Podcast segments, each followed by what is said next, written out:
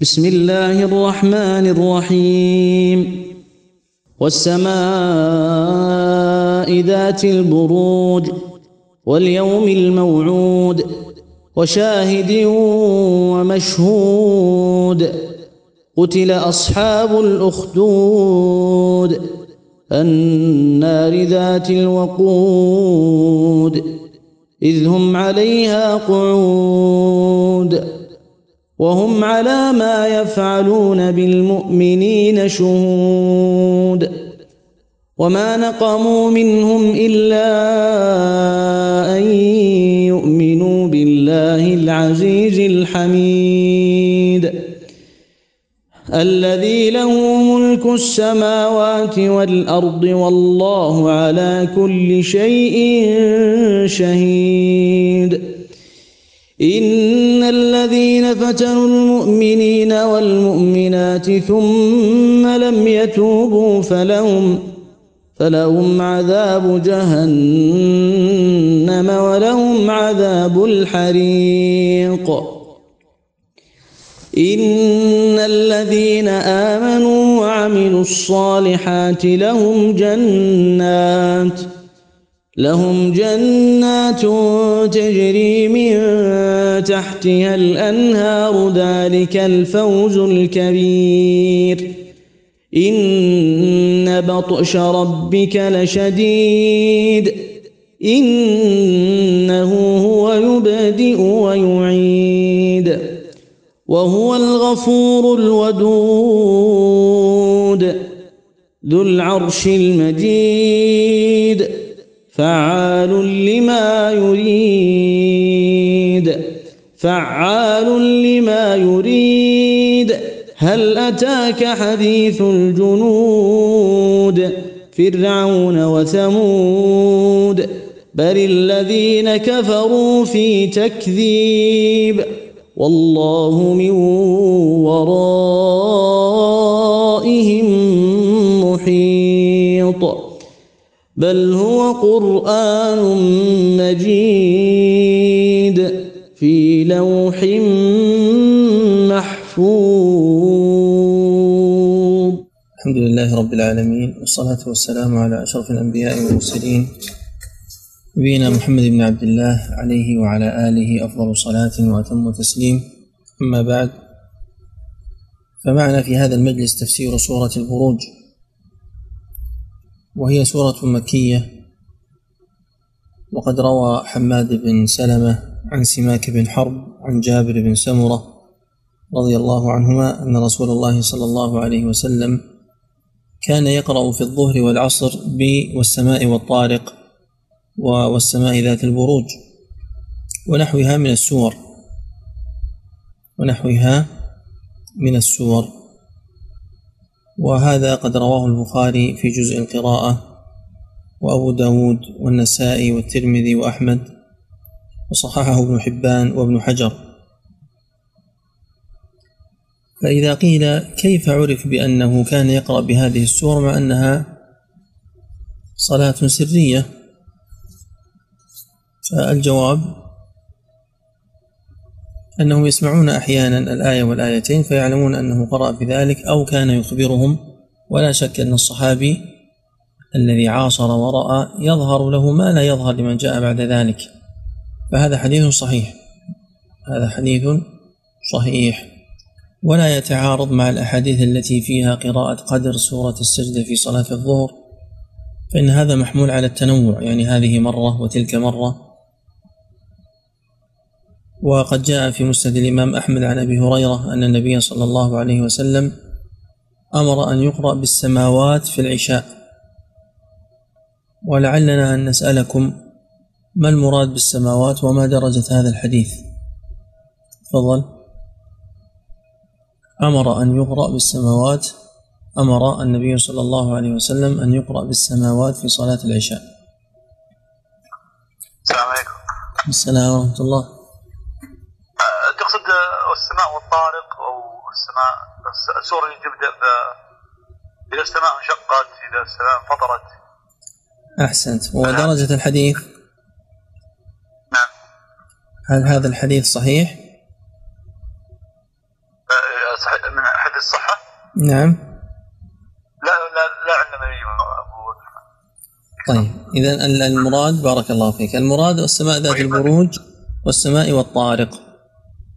كما بين ذلك في في مسند أحمد نفسه. الحديث جاء في مسند أحمد من طريقين أحدهما يفسر الآخر. ويمكن أن يضاف إذا السماء انشقت. وكلا الحديثين ضعيف. فيهما أبو المهزم يزيد بن سفيان الراوي عن أبي هريرة وهو ضعيف جدا. قال تعالى بسم الله الرحمن الرحيم والسماء ذات البروج. أقسم الله عز وجل بالسماء صاحبة البروج. وهناك في كتاب الأفراد قاعدة ذكرها ابن فارس وهي أن كل بروج في القرآن فهي الكواكب إلا بروج مشيدة. كنتم في بروج مشيدة هي القصور. وبناء على ذلك يكون المراد هنا الكواكب أو القصور ولكن القول الراجح في المراد بالبروج هنا هو ما رجحه الطبري وهو قول أبي عبيدة ويحيى بن سلام أن البروج المنازل. احفظ هذا يكفيك عن الأقوال الأخرى. والسماء ذات البروج أي ذات المنازل. منازل الشمس والقمر والكواكب التي تنزلها في سيرها وهي بارزة ظاهرة عالية. لذلك سميت بروجا كالقصور. الشمس لها آه، الشمس تمكث في البرج الواحد شهرا كاملا. الحمل والثور والجوزة والسرطان إلى آخره. والقمر يمكث في كل برج يومين وثلث. لذلك سير القمر أسرع من سير الشمس. فأقسم الله عز وجل بهذه السماء وهذا السقف المبني الذي نراه من فوقنا وأقسم بأشياء أخرى مرتبطة بالسماء. لماذا؟ لأن اليوم الذي هو الزمن إنما يحصل بكر الليل والنهار. يكور الليل على النهار ويكور النهار على الليل. واليوم الموعود. أقسم سبحانه وتعالى باليوم الموعود وهو يوم القيامة. وقد نقل الإجماع على ذلك كما نقله ابن الجوزي والقرطبي. قال ابن الجوزي في زاد المسير بإجماعهم وقال القرطبي من غير اختلاف بين أهل التأويل أن اليوم الموعود يوم القيامة. وأقسم سبحانه وتعالى أيضا بشيئين آخرين وهما الثالث والرابع من المقسم به في هذه السورة وشاهد ومشهود. وشاهد ومشهود. واختلف فيهما على أربعة وعشرين قولا ذكرها مع قائليها ابن الجوزي. نقتصر على أشهر الأقوال وهو ما جاء بسند صحيح عن أبي هريرة كما رواه الإمام أحمد من قوله يعني من قول أبي هريرة وصححه الحاكم ورواه أيضا الطبري كما رواه الطبري عن علي وابن عباس.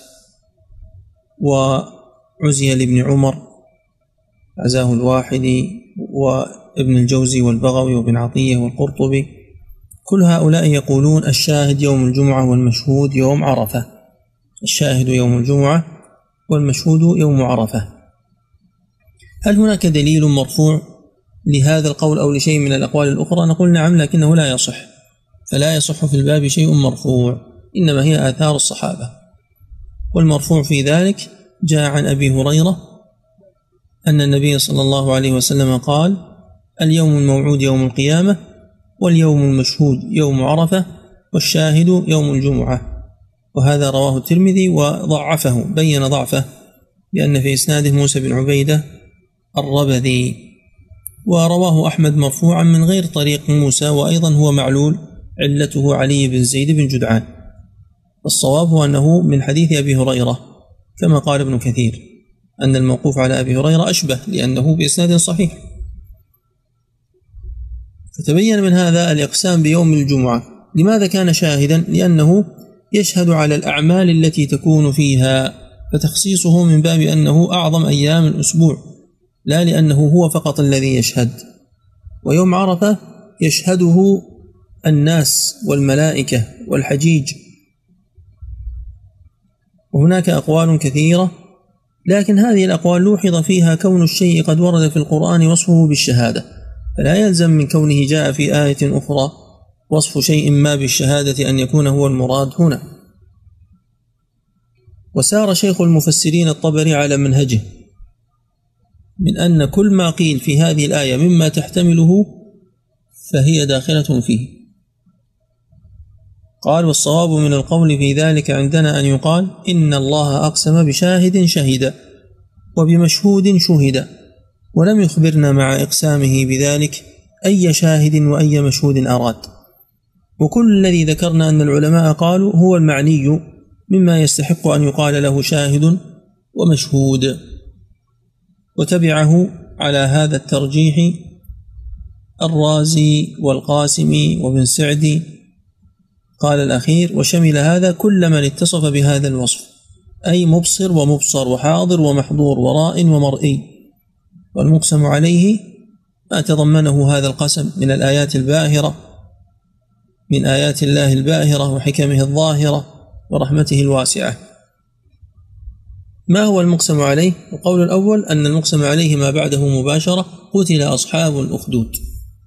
القول الثاني أن المقسم عليه ما سيأتي بعد ذلك من قوله سبحانه وتعالى إن بطش ربك لشديد. وقيل إن المقسم عليه محذوف. وقيل إن الذين فتنوا المؤمنين والمؤمنات. قتل بمعنى لعن وعذب وأهلك أصحاب الأخدود الذين خدوه تعذيبا للناس. والأخدود هو الشق العظيم المستطيل كالخندق لأنهم فعلوا ذلك وأوقدوه نارا وعذبوا فيه المؤمنين. سميت أخاديد لأنها تخد في الأرض خدا كما أن الخد يسمى خد لأنه مجرى الدموع وهذا أيضا مجرى لما يجري فيه من ماء أو غيره وتسمى المخدة مخدة لأن الخد يوضع عليها ووجه كأن الشمس حلت رداءها عليه نقي اللون لم يتخدد القول الثاني أن أصحاب الأخدود هم الذين عذبوا في الأخدود. فهو إخبار عن أن هؤلاء المؤمنين قد قتلوا قتل أصحاب الأخدود ولكن القول الأول مؤيد بسياق الآيات إذ هم عليها قعود وهم على ما يفعلون بالمؤمنين شهود. ومن المراد بأصحاب الأخدود هؤلاء؟ المراد على أرجح الأقوال وأشهرها هو ما جاء وصفه في صحيح مسلم من حديث صهيب الرومي رضي الله عنه في القصة الطويلة المليئة بالفوائد. في آخر صحيح مسلم. فإذا اعتمدت هذا القول فلا حاجة للآثار الأخرى لأن هذا من أصح ما يمكن أن يقال. وذلك أن نبينا صلى الله عليه وسلم قال كان ملك في من كان قبلكم كان له ساحر. فلما كبر أي الساحر قال للملك إني قد كبرت فابعث إلي غلاما أعلمه السحر. فبعث إليه غلاما يعلمه. فكان في طريقه إذا سلك إلى الساحر راهب.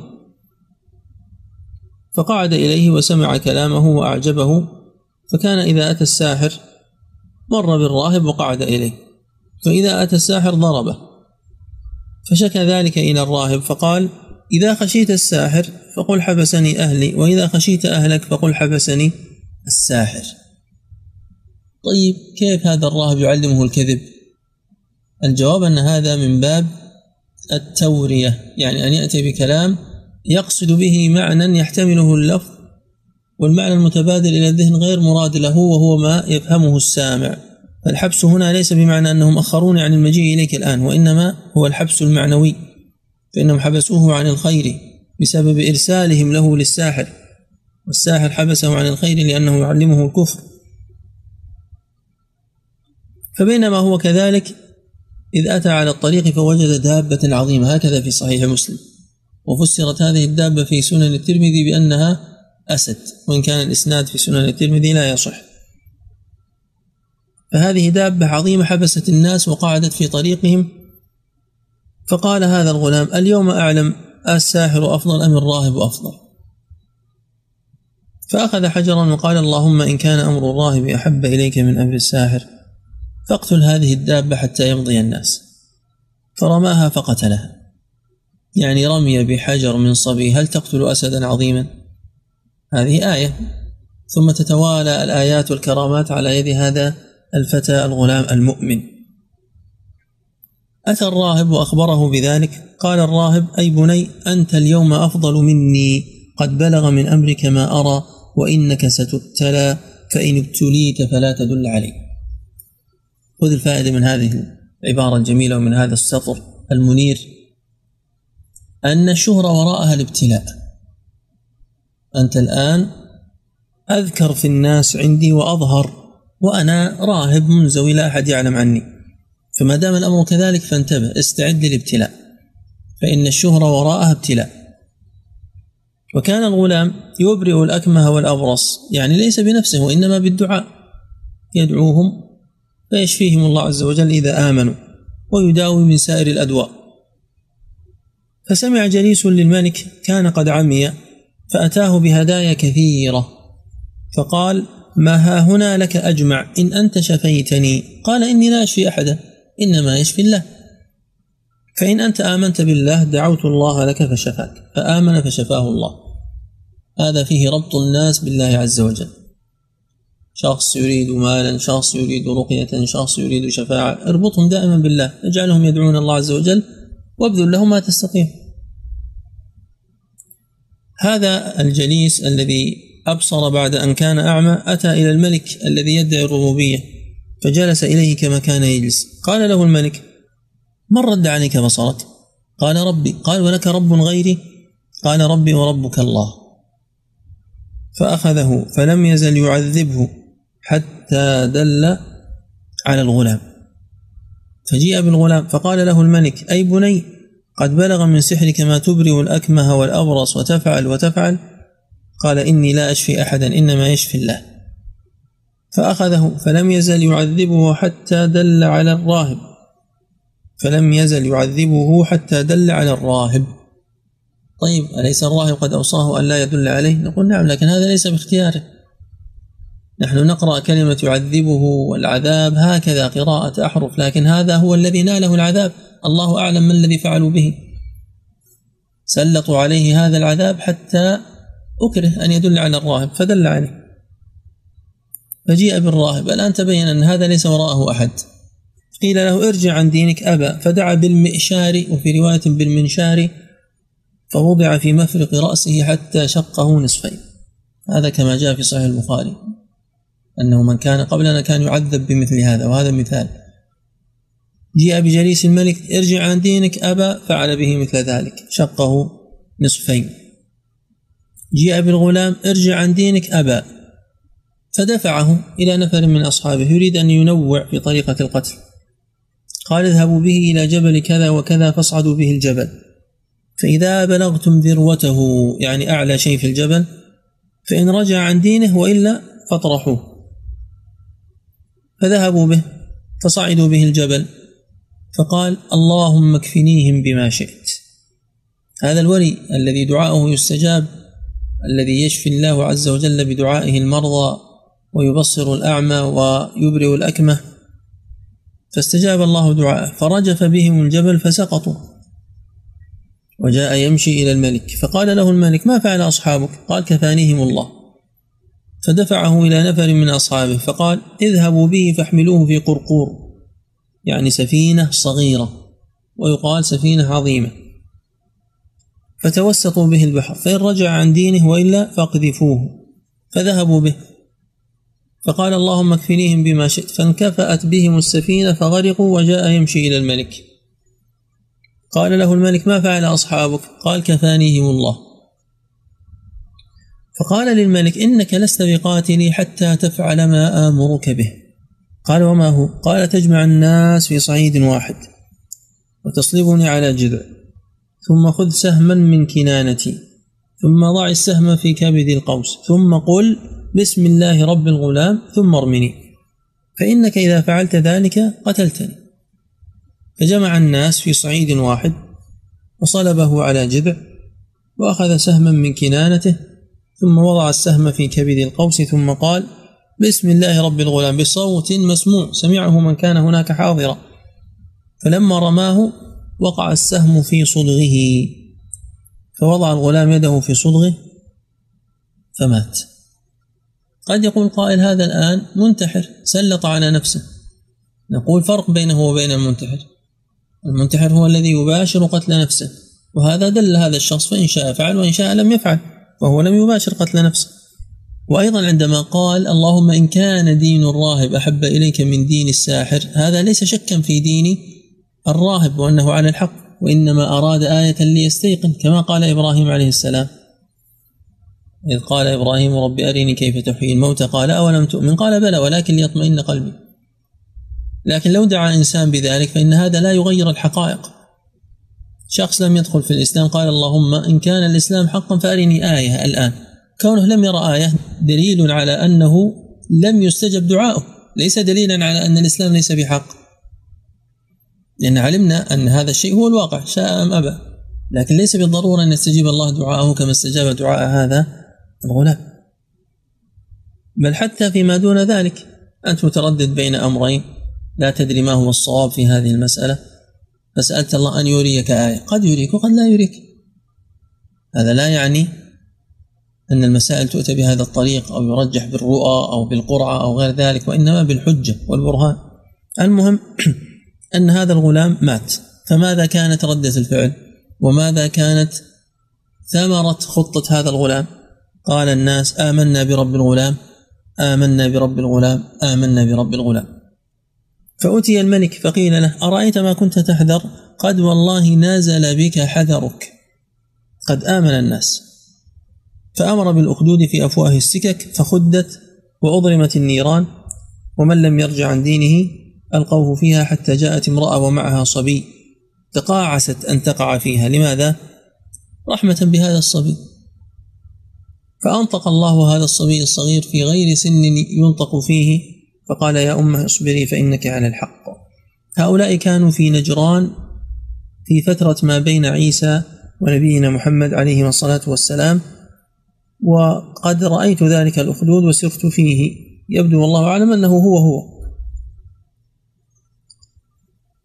قتل أصحاب الأخدود النار ذات الوقود. النار هنا بدل من الأخدود وهذا بدل اشتمال لأن الأخدود مشتمل على هذه النار ذات الوقود لها معنيان. المعنى الأول ذات الإيقاد يعني ذات الحرارة الشديدة والسعير النار المتقدة أو ذات الوقود الذي يوقد به الحطب والناس الذين يلقون فيها فيكونون وقيدا فيكونون الذين يلقون فيها فيكونون وقودا لها بمعنى سببا لإشعالها واستمرارها. قال القرطبي قال علماؤنا ولقد امتحن كثير من أصحاب النبي صلى الله عليه وسلم بالقتل والصلب والتعذيب الشديد فصبروا ولم يلتفتوا إلى شيء من ذلك. وهو في هذا يقصد أن مسألة آه أنه لا شك أن النبي صلى الله عليه وسلم قد سلي بهذا. وهذا الكلام قد ذكره الله عز وجل تأنيسا للمؤمنين ليصبروا على ما يجدون من المشاق وما يجدون من الأذى ويأتسوا بهذا الغلام وبهذا الراهب وبهذا الشخص الذي كان أعمى. ابن العربي عندما قال إن هذا منسوخ رد عليه بأن هذا ليس بمنسوخ. الأصل هو الصبر أن الإنسان يصبر هذا هو الأفضل والأولى. لكن إذا عمل بمقتضى الإكراه بأن يظهر الرجوع عن الإسلام وقلبه مطمئن بالإيمان فهذا لا شك نصوص عليه كما في سورة النحل. إلا من أكره وقلبه مطمئن بالإيمان. لكن الإمام أحمد له ملحظ جميل ذكره ابن قدامة في المغني وهو أنه إذا كان أسيرا عندهم وأكرهوه على الكفر فإنه قد كره ذلك كراهة شديدة. لماذا؟ لأن هذا ليس مثل القصص السابقة وما كان في أول الإسلام. يكره على أن يقول كلمة الكفر ثم يخلى يرجع إلى ما كان عليه من الحق. أما هذا الذي هو أسير عندهم لا. إن كانت امرأة بعد أن يكرهوها يتزوجونها ويأتونها ويعني يجعلونها على دينهم وهذا الرجل يرغمونه على ترك كل شعائر الإسلام وعلى أكل الخنزير ويعتبرونه منهم ليس كمن يكره على فعل ثم يخلى يفعل ما يشاء. وهذا يراجع في في ماذا؟ في المغني لابن قدامة. هناك خمس ضروريات لا بد من المحافظة عليها. أولها ورأسها وهو حفظ الدين. حفظ الدين مقدم على كل شيء. فإذا تعارضت مع شيء آخر فإن المقصود الأول هو حفظ الدين. وما خلقت الجن والإنس إلا ليعبدون طيب ما هي بقية الضرورات الخمس؟ الضرورة الأولى هي ضرورة الدين الثانية النفس والثالثة العقل والرابعة العرض والخامسة المال. فإذا تعارضت فإن ضرورة الدين مقدمة على الضرورات الخمس الباقية كما قال عمر رضي الله عنه وإن أراد أمرا ينتقص دينك فقل سمع وطاعة دمي دون ديني. دمي دون ديني. وقال جندب البجلي إن عرض بلاء فقدم مالك دون نفسك. فإن فإن تجاوزهما البلاء فقدم مالك ونفسك دون دينك. فإن المحروب من حرب دينه وإن المسلوب من سلب دينه. لأنه لا غنى بعد النار ولا فقر بعد الجنة. وهذا رواه البيهقي في الشعب وقال هذا هو المحفوظ عن جندب قوله. هناك من يقول بأنه تقدم الأربعة الأخرى على الضرورة الدينية لأن هذه الأربعة حق الآدمي والضرورة الدينية حق الله عز وجل. الآدمي يتضرر بفوات حقه والله عز وجل لا يتضرر بفوات ما له وحقه مبني على المسامحة. واستدلوا على ذلك بمثلا مراعاة مصلحة النفس في تخفيف الصلاة على المريض والمسافر والفطر لحاجة الإنسان في سفر أو جاء غريق. ونحو ذلك. وهنا إيراد وهو من كفر بالله من بعد إيمانه إلا من أكره وقلبه مطمئن بالإيمان. فيه تقديم الحفاظ على النفس على الحفاظ على الدين. وسبق أن ذكرنا هذا في سورة النحل وعرفنا جوابه وهو أنه ليس في الآية ما ذكر لأن المكره لم يكفر بل هو مؤمن أظهر الكفر لأجل الإكراه. فهو بذلك لم يكفر فليس فعله من تقديم حق النفس على الدين. الذي يكفر ظاهرا وباطنا هو الذي يقدم بذلك نفسه على دينه لأي غرض دنيوي كان. قتل أصحاب الأخدود النار ذات الوقود إذ هم عليها قعود. يعني إذ هؤلاء الكفار الذين فتنوا المؤمنين قاعدون على النار أي عندها لتعذيب المؤمنين بذلك وهم على ما يفعلون بالمؤمنين شهود يعني هم حضور لا ينكرون ما يفعلونه بالمؤمنين من التعذيب والقسوة وما نقموا منهم إلا أن يؤمنوا بالله العزيز الحميد. ما معنى ما نقموا؟ يعني ما عابوا عليهم إلا الإيمان بالله عز وجل والإيمان ليس بعيب يعني ليس عندهم ما يعاب عليهم أصلا. وهذا كالآية التي في سورة المائدة هل تنقمون منا إلا أن آمنا بالله؟ فالله عز وجل عزيز منيع غالب حميد محمود حامد فهو يحمد المؤمنين على إيمانهم وهو محمود على صفاته وأفعاله. وهذا من المحسنات المعنوية متعلق بعلم البديع يسمى تأكيد المدح بما يشبه الذم وأشهر بيت له ولا عيب فيهم غير أن سيوفهم بهن فلول من قراع الكتائب. هذا البيت للنابغة الذبياني يصف قوما بأنهم ليس فيهم عيب إلا شيء واحد فقط وهو أن سيوفهم فيها فلول يعني فيها انثناءات وفيها بعض التكسر. بسبب ماذا؟ بسبب ضربهم في الحروب. قراع الكتائب جمع كتيبة في الحرب. فإن كان هذا عيبا فهو العيب الوحيد الذي فيهم وهذا ليس بعيب إذا لا عيب فيه. فهو إظهار للمدح بصورة مؤكدة بليغة وهذا أبلغ من قسيمه. النوع الثاني هؤلاء ما نقموا منهم شيئا وما عابوا عليهم شيئا إلا الإيمان والإيمان ليس بعيب. بالله العزيز الحميد الذي له ملك السماوات والأرض والله على كل شيء شهيد. هذا فيه كمال وتمام البشرى لكل من يضطهد ويؤذى في دينه ويعذب ويضايق بأن الملك لله وأن الله عز وجل يرى ويبصر. وأن الله عز وجل سيعظم لك الأجر على صبرك وهو على كل شيء شهيد. يرى فعلهم بك ويرى صبرك وتحملك وسيجازي كلا بعمله. إن الذين فتنوا المؤمنين والمؤمنات ثم لم يتوبوا فلهم عذاب جهنم ولهم عذاب الحريق. فتنوا فتنة حقيقية لأن الفتن هو إدخال الذهب في النار ليصفى وتنظر جودته وتذهب الشوائب والأخلاط عنه فهؤلاء أدخلوا المؤمنين النار وحرقوهم بها كما جاء في سائر الآثار فيما رواه الطبري وغيره. فلا شك أنهم فتنوا المؤمنين بمعنى عذبوهم وأحرقوهم وآذوهم ثم لم يتوبوا. وهذا فيه تمام اللطف منه سبحانه وتعالى كما نقل ابن تيمية قول الحسن البصري وتبعه ابن كثير وابن سعدي ماذا نقل ابن تيمية عن الحسن. قال انظروا إلى هذا الكرم والجود. فتنوا أولياءه وعذبوهم بالنار ثم هو يدعوهم إلى التوبة. وهذا كقوله تعالى لقد كفر الذين قالوا إن الله ثالث ثلاثة وما من إله إلا إله واحد وإن لم ينتهوا عما يقولون ليمسن الذين كفروا منهم عذاب أليم. أفلا يتوبون إلى الله ويستغفرونه؟ والله غفور رحيم. يعني ينسبون له الولد وهو يدعوهم إلى التوبة. لو كان هذا في حق مخلوق لو تابوا لما قبل منه. ولا برر ذلك بأي مبرر لشناعة جرمهم أو عظيم قولهم ولقتلهم تقتيلا. والله عز وجل يعرض على هؤلاء وأولئك التوبة. ولو تابوا لقبل منهم حتى قالوا لو تاب فرعون لقبل الله منه. لو تاب إبليس لقبل الله منه. لكن هؤلاء فتنوا ولم يتوبوا. فاستحقوا هذا الجزاء وهو عذاب جهنم. ولهم عذاب الحريق والجزاء من جنس العمل. لما عذبوا المؤمنين بإحراقهم بالنار أحرقهم الله عز وجل بنار هي أعظم وأشد. ثم ذكر مصير المؤمنين. وهذا شامل لمصير الذين فتنوا. قال إن الذين آمنوا وعملوا الصالحات لهم جنات تجري من تحتها الأنهار. ذلك الفوز الكبير. هنا لا يوجد خالدين فيها.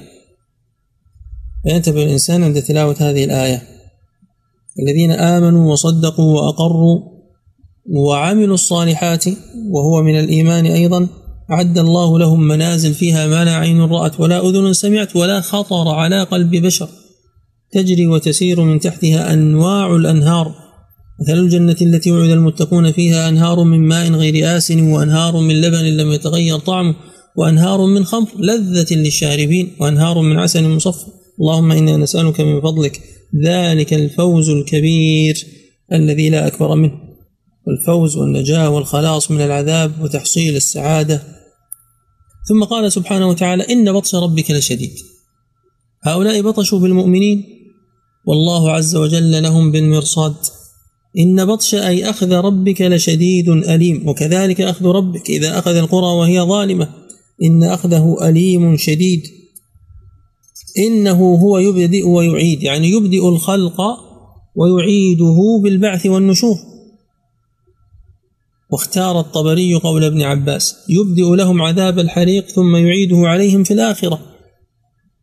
وهو الغفور الودود يغفر الذنوب ويسترها. وهو الودود جاء عن ابن عباس المتودد إلى أوليائه بالمغفرة. وعنه أيضا الودود الحبيب كما رواه البخاري تعليقا ووصله الطبري بسند صحيح من سلسلة علي بن أبي طلحة. قال ابن الأنباري المحب لعباده وقال ابن زيد الرحيم كما رواه الطبري. وقيل غير ذلك لكن هذا هو الظاهر أن الود هنا من المحبة والودود فعول من المحبة. وهو أيضا ودود بمعنى مودود يحبه عباده المؤمنون والصالحون كلاهما حق فهو واد ومودود محب ومحبوب. إن الذين آمنوا وعملوا الصالحات سيجعل لهم الرحمن ودا وسيجعل لهم محبة منه لهم ومحبة يلقيها في قلوب العباد لهم. وعند هذه الآية التي في سورة مريم ذكر ابن كثير قصة عجيبة عن الحسن البصري أن رجلا قال والله لأعبدن الله عبادة أذكر بها في الناس.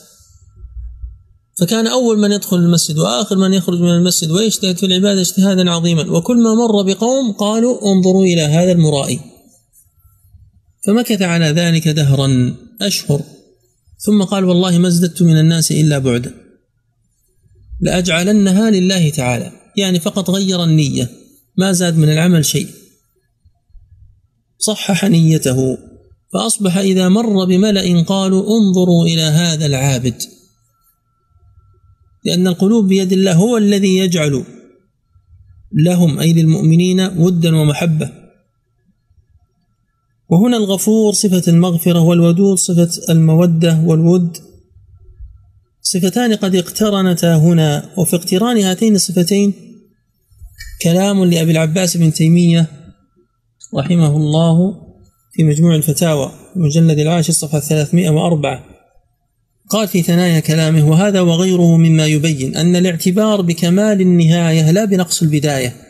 وما يذكر في الإسرائيليات أن الله قال لداود أما الذنب فقد غفرناه وأما الود فلا يعود. فهذا لو عرفت صحته لم يكن شرعا لنا. وليس لنا أن نبني ديننا على هذا. فإن دين محمد صلى الله عليه وسلم في التوبة قد جاء بما لم يجئ به شرع من قبله. وله كلام في موطن آخر أظن أشد من هذا في رد هذه الدعوة ورد هذه الإسرائيلية التي ألصقت بداود عليه السلام.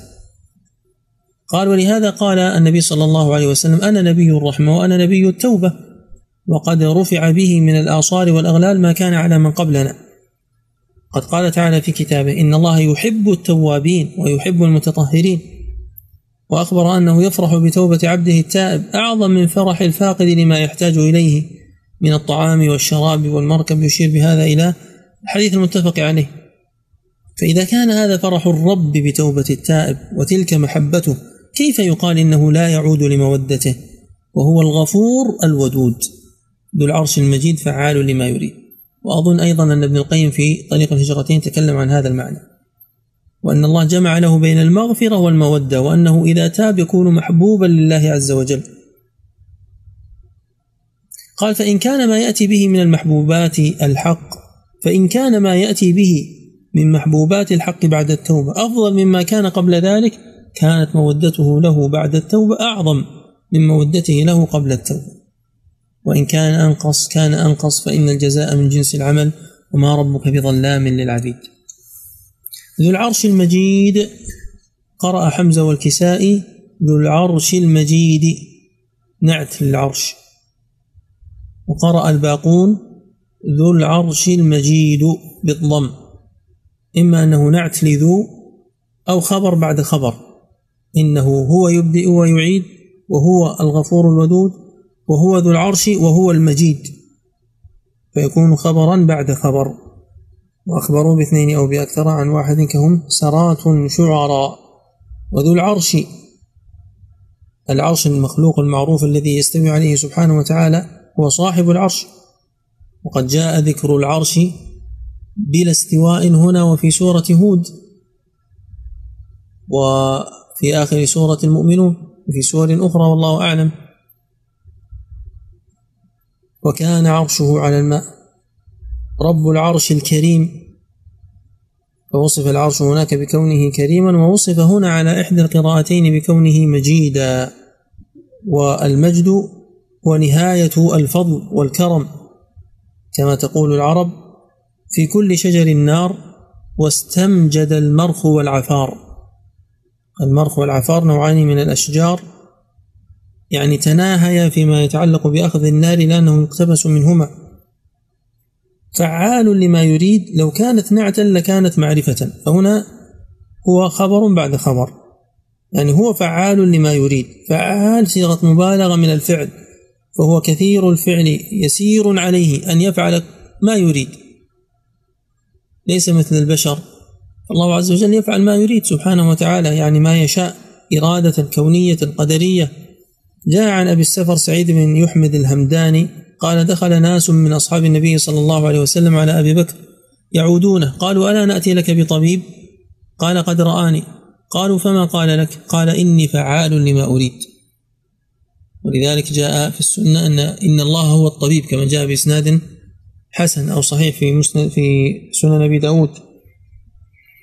وهذا الأثر عن أبي بكر الصديق قد رواه ابن سعد في طبقاته وابن أبي الدنيا في المحتضرين وهناد في الزهد وهو مشهور عنه.